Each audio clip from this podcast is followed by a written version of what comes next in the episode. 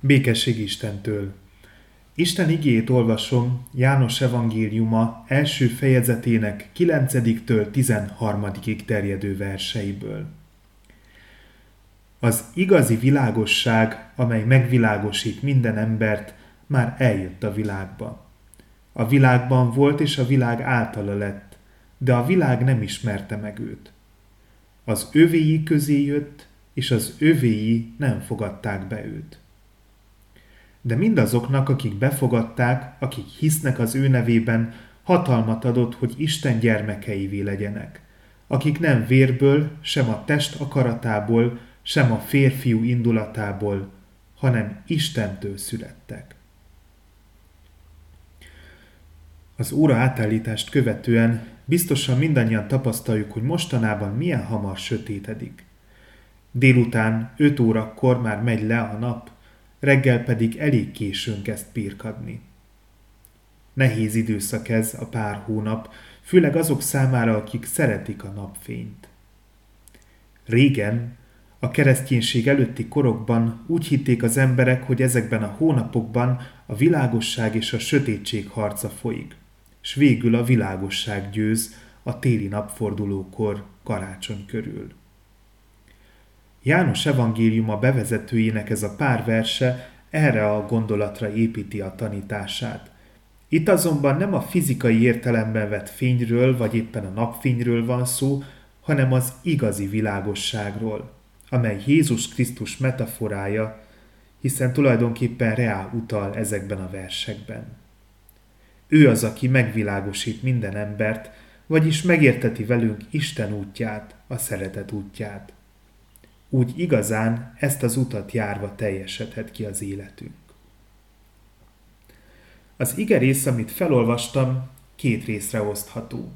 Az első három vers nagyon röviden az Ószövetség lényegét foglalja össze, a 12. és a 13. vers pedig az Új Szövetség evangéliumának központi tanítását.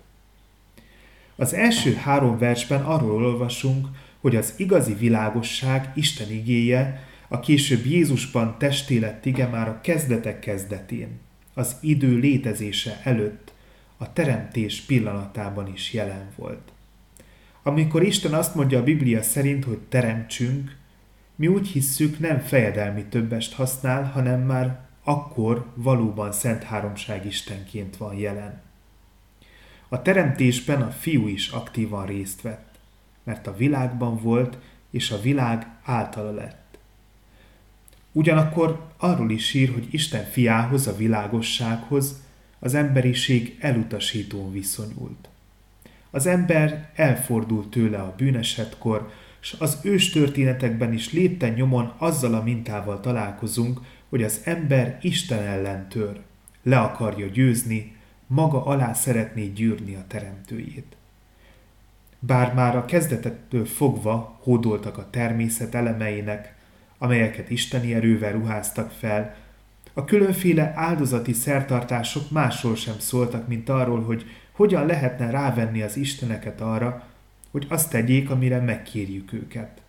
Akkor adjanak esőt, amikor mi szeretnénk, a nagy járványok idején az maradjon életben, akiért imádkozunk, s minden kedvezően alakuljon azok számára, akik elkötelezik magukat mellettük.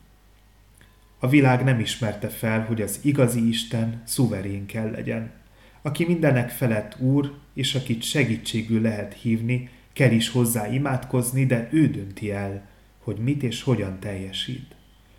A mi atyánkban hatalmas előrelépés az, amit mindig megfogalmazunk a harmadik kérésben, hogy legyen meg a te akaratod. Az őstörténetek után az Ószövetségi Szentírás azzal folytatódik, hogy Isten Ábrahám által egy népet választott magának. Azért választotta őket, hogy rajtuk keresztül mutassa meg, milyen az, amikor áldása árad szét azok életében, akik mindenható Istenüknek fogadják el. A választott nép tagjait nevezi az ige az övéinek. De egyúttal azt is írja, hogy az övéi sem fogadták be őt, sem igeként, sem törvényként, fiúként pedig végképp nem. Voltak áldott időszakok, amikor nagyon erősen Isten felé fordultak, Volt, amikor felértékelődött bennünk Isten törvényének a jelentősége.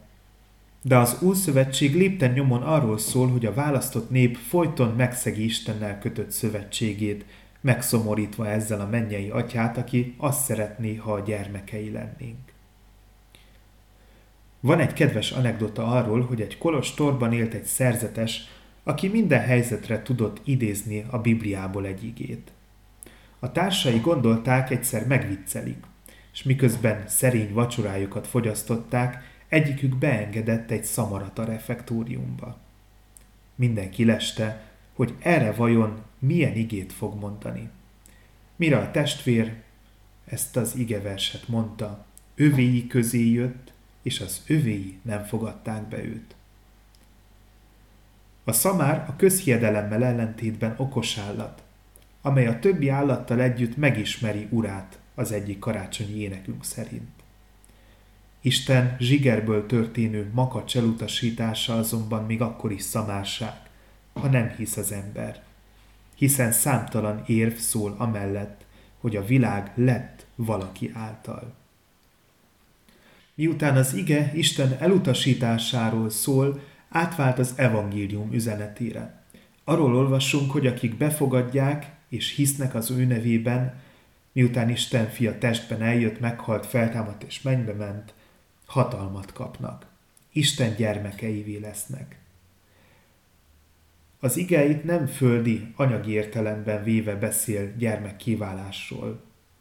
Az ige külön hangsúlyozza, hogy nem vérből, sem a test akaratából, sem a férfiú indulatából leszünk Isten gyermekévé, nem úgy, ahogyan földi szüleinknek váltunk a gyermekévé, hanem Istentől, születésről van itt szó, valódi gyermekké lételről, amely titokzatos módon megmagyarázhatatlanul a lélek által történik. Két fejezettel később erről többet is olvashatunk Jézus és Nikodémus párbeszédében. Bojki János az itt leírtakkal kapcsolatban három fontos dolgot fogalmaz meg az ige alapján. Összefoglalásképpen ezt szeretném idézni. Az első az, hogy Isten gyermekévé az ember Isten csodája, Isten tette által lesz. Másodikként arra tér ki, hogy Isten gyermekévé lenni egyszeri esemény, vagyis nem ismétlődik meg. Erre utal az is, hogy a születni ige, a mondat állítmánya olyan igeidőben van az eredeti szövegben, amely befejezett, elvégzett cselekményre utal. És végül a harmadik, amit megfogalmaz, az az, hogy az Isten gyermekévé létel csodája nem földi dimenziókban, hanem felülről történik.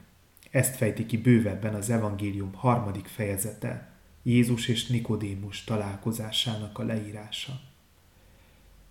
Kívánom, hogy ezekben a napokban a növekvő fizikai sötétség közepette értékelni tudjuk az igazi világosságot, Jézus Krisztust, Isten egyszülött fiát.